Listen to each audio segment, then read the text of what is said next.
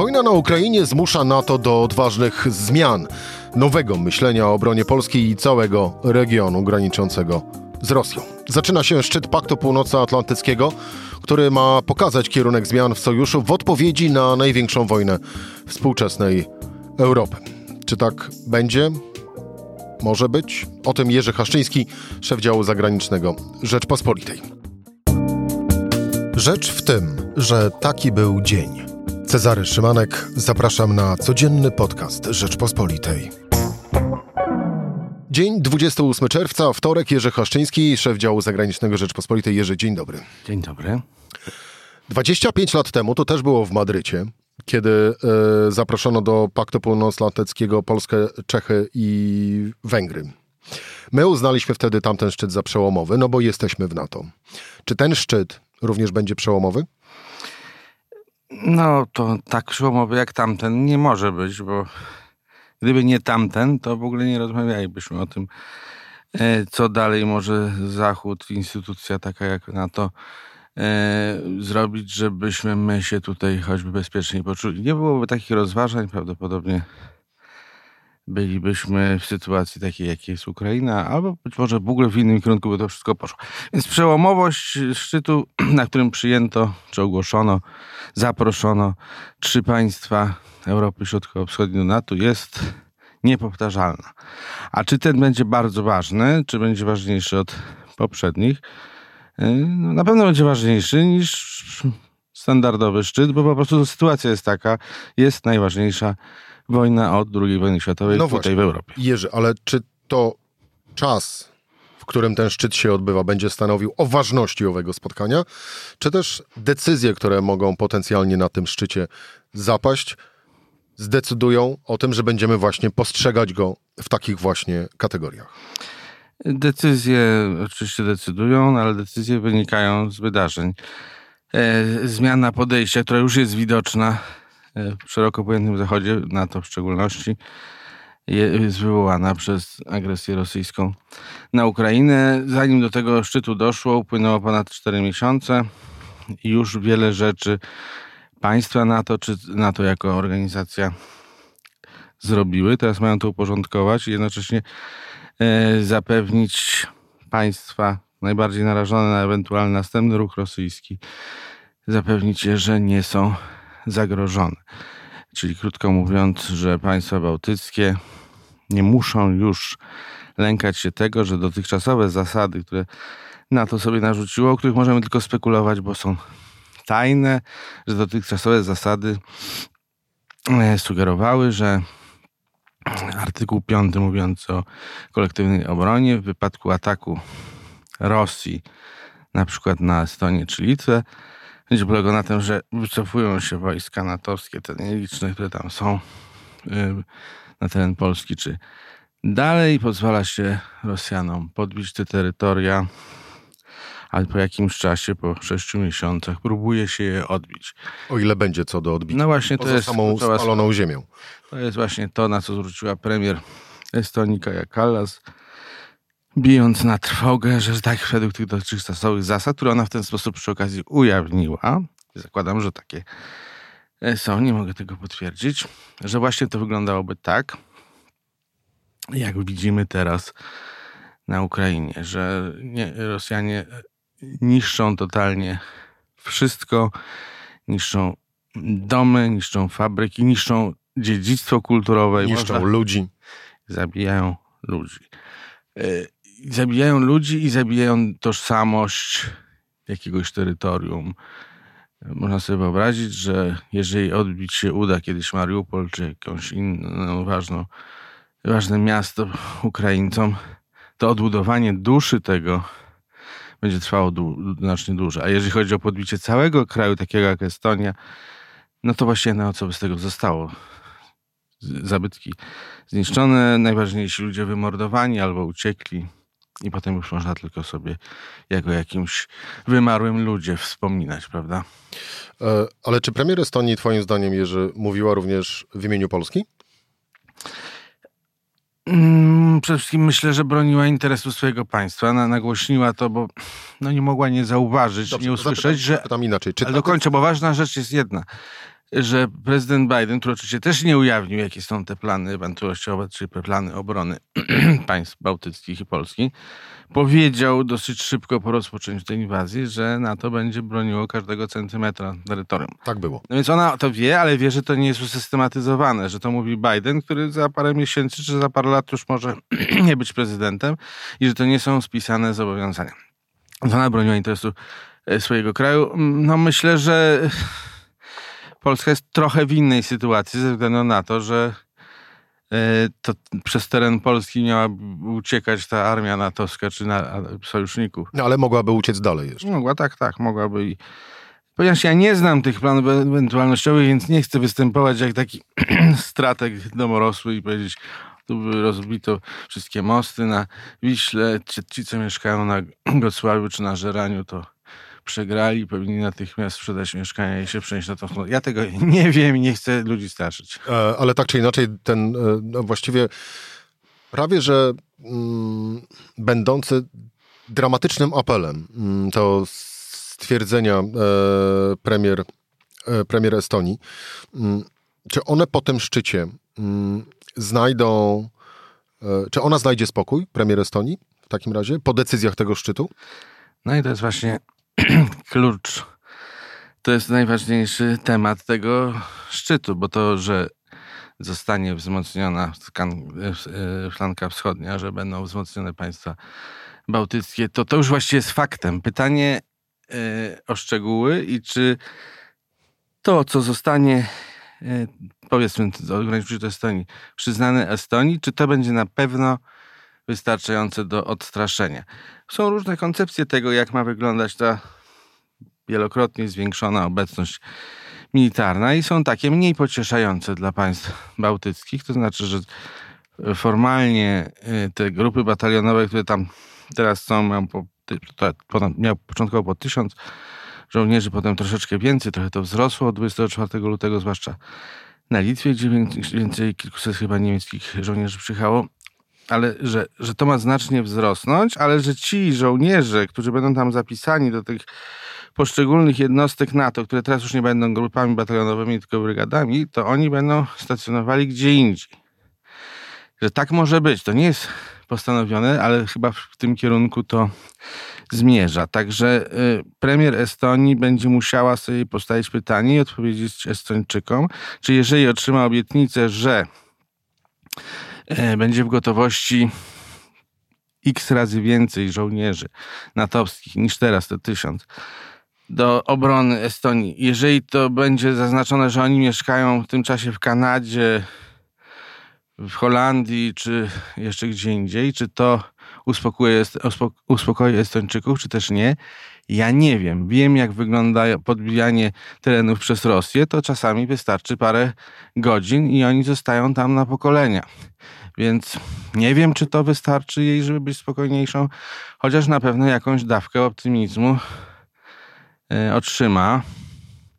Ale ja się w ogóle boję, że my będziemy żyli w ciągłym lęku, niezależnie od różnych obietnic, różnych zobowiązań po tym, co zrobił e, Putin, co robi z znacznym poparciem własnego narodu, to nie wiem, czy ci, co żyją w krajach sąsiednich, kiedykolwiek uzyskają spokój.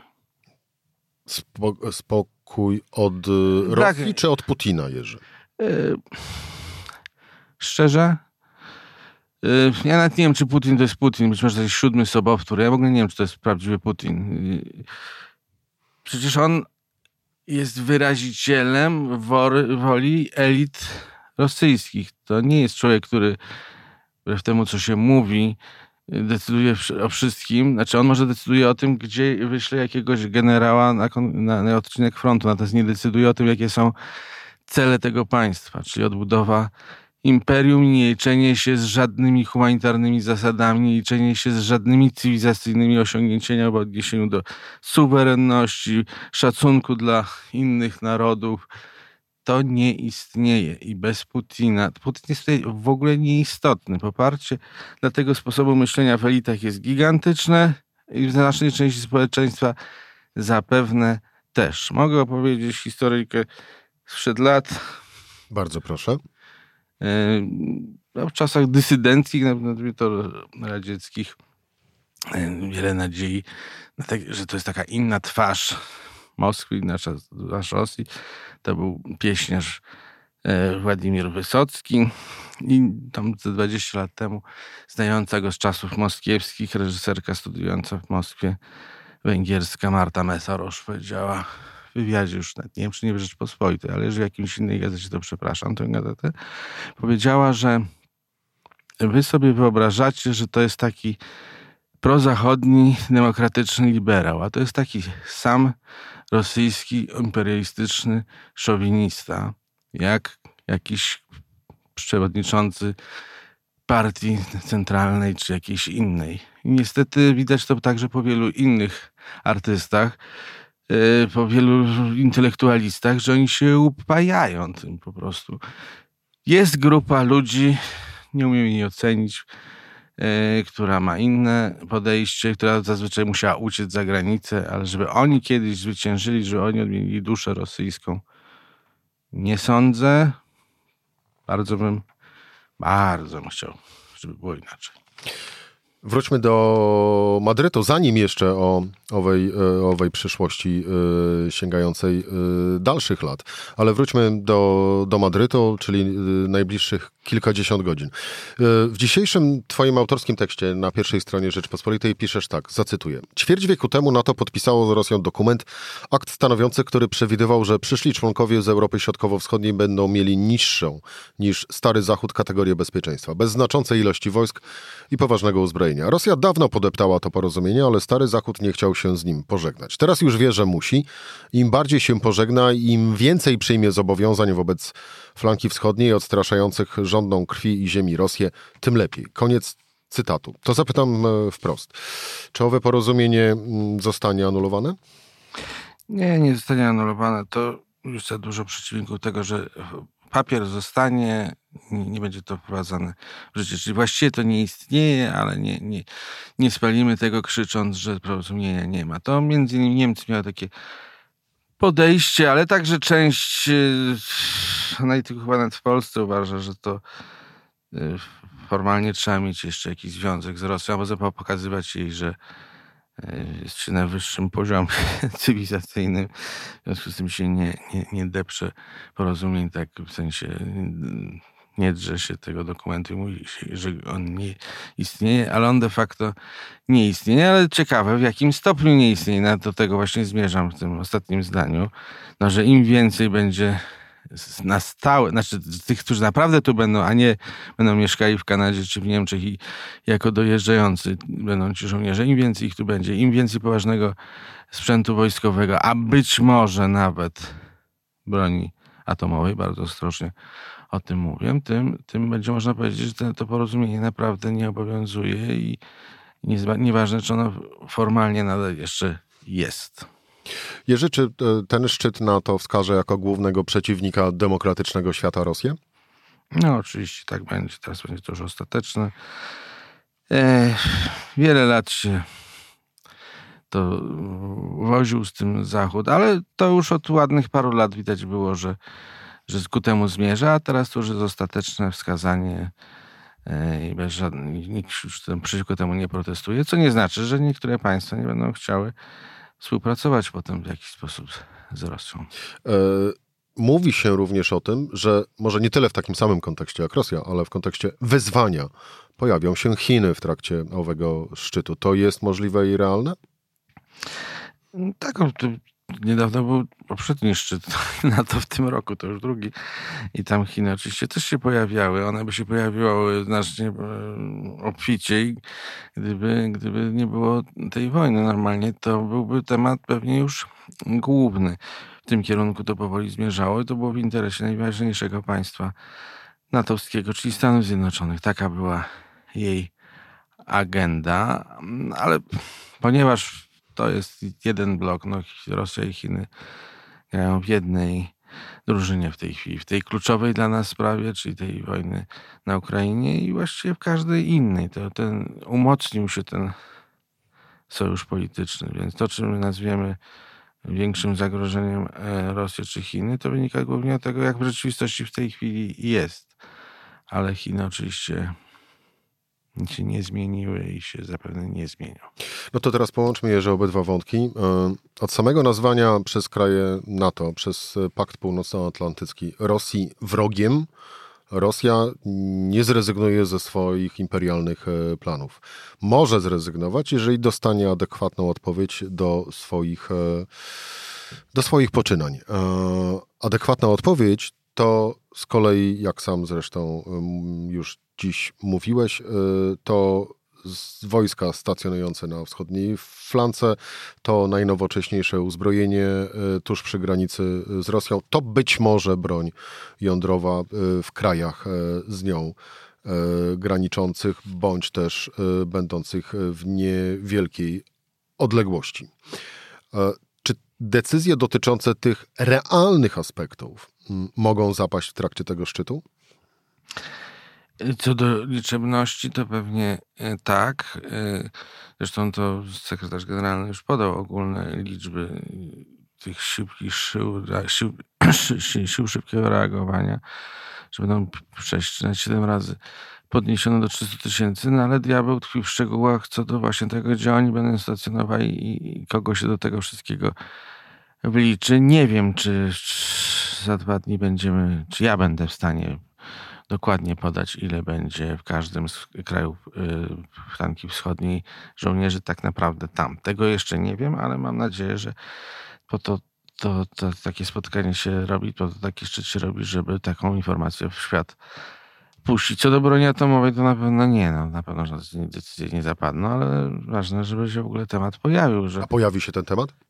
Myślę, że to nie jest już tabu. Myślę, że o atomie to nawet już Niemcy przebąkują, oczywiście mówią, że nie u siebie na razie. No, oczywiście oni mają dostęp do tego, bo uczestniczą w tym programie Nuclear Sharing, czyli po prostu w programie, do którego w ogóle nikt z naszych państw tutaj Europy Środkowej Wschodniej nigdy nie został dopuszczony, co właśnie cały czas jest podkreśleniem, że są dwie kategorie członków NATO i mamy nadzieję, że wreszcie z tym będzie koniec. Dyskusja o rozmieszczeniu tutaj jakiejkolwiek broni atomowej jest oczywiście bardzo delikatna, bo to my tutaj jednocześnie jesteśmy najbardziej narażeni na jej użycie i to trzeba mieć tyle głowy. Natomiast twierdzenie, że, że nic nie można nowego wprowadzić, także tematu broni jądrowej na terenach przygranicznych nie można wprowadzić, bo, bo, bo, Rosja ma broń atomową i ona sobie tego nie życzy, no to jest uleganie w każdej jej kwestii. Przynajmniej dyskusja na ten temat jest jak najbardziej uprawniona. Rosja też wrzuca informację, że chciałaby taką broń rozmieścić dokładnie na polskiej i litewskiej granicy, czy na Białorusi. To wcześniej miewała, a może nawet cały czas ją ma w obozie kaliningradzkim, to dlaczego my mamy ciągle słyszeć, że ona to ma, to, to my nie możemy? To jeszcze na koniec, skoro wspomniałeś właśnie o owym terenie, e, czyli gdzieś tyle głowy mamy przesmyk e, suwalski, e, rozmowy w kontekście nowych członków NATO, przede wszystkim Finlandii, będą w trakcie tego szczytu jakieś decyzje? No teraz, dzisiaj jest ta kluczowa, czy wczoraj była kluczowa rozmowa prezydenta Turcji, który to blokuje. Przyjęcie, natychmiastowe przyjęcie Szwecji i Finlandii. No i nic nie wskazuje na to, żeby podczas tego szczytu zmienił Erdogan zdanie, uczynił z tego sprzeciwu bardzo ważną część walki o przetrwanie swoje na scenie politycznej w Turcji. W przyszłym roku ważne wybory i, i wykazał w jakimś sensie drobnym pewną niespójność polityki zachodniej, co nie znaczy, że ona z jakiegoś powodu nie jest uzasadniona. Mogę do tego wrócić. Niespójność polegającą na tym, że rzeczywiście i Unia Europejska i większość państw NATO, a także sama Szwecja na przykład uważa pewne organizacje kurdyjskie za terrorystyczne, a jednocześnie daje schronienie e, tym uciekinierom, bojownikom e, kurdyjskim. Oczywiście jak się spojrzy niżej, to te konkretne przypadki zazwyczaj są do wytłumaczenia, że to były bojownik, uciekający przed zemstą, coś tam jeszcze innego.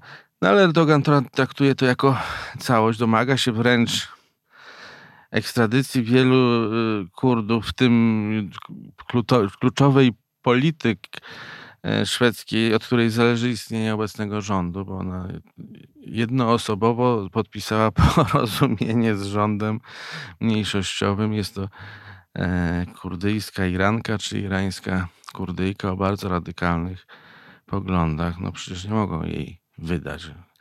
E, także to się będzie sączyło. Dla Turcji sprawa powstania państwa kurdyjskiego jest egzystencjalnym zagrożeniem. Traktują to bardzo ostro, jak walkę z terroryzmem i, i zadają pytanie, dlaczego wy nie, tego nie widzicie. No my dlatego między innymi nie widzimy, że, że to jest walka z terroryzmem, że Kurdowie się wielu z nas kojarzą ze zwycięstwem, czy przynajmniej z usunięciem ze znacznych terenów Bliskiego Wschodu, prawdziwej z naszego punktu widzenia organizacji terrorystycznej, czyli ISIS. Jerzy Haszczyński, e, szef działu zagranicznego Rzeczpospolitej. Dziękuję Ci Dziękuję. bardzo za rozmowę. To była Rzecz w tym we wtorek. Cezary Szymanek. Do usłyszenia jutro o tej samej porze.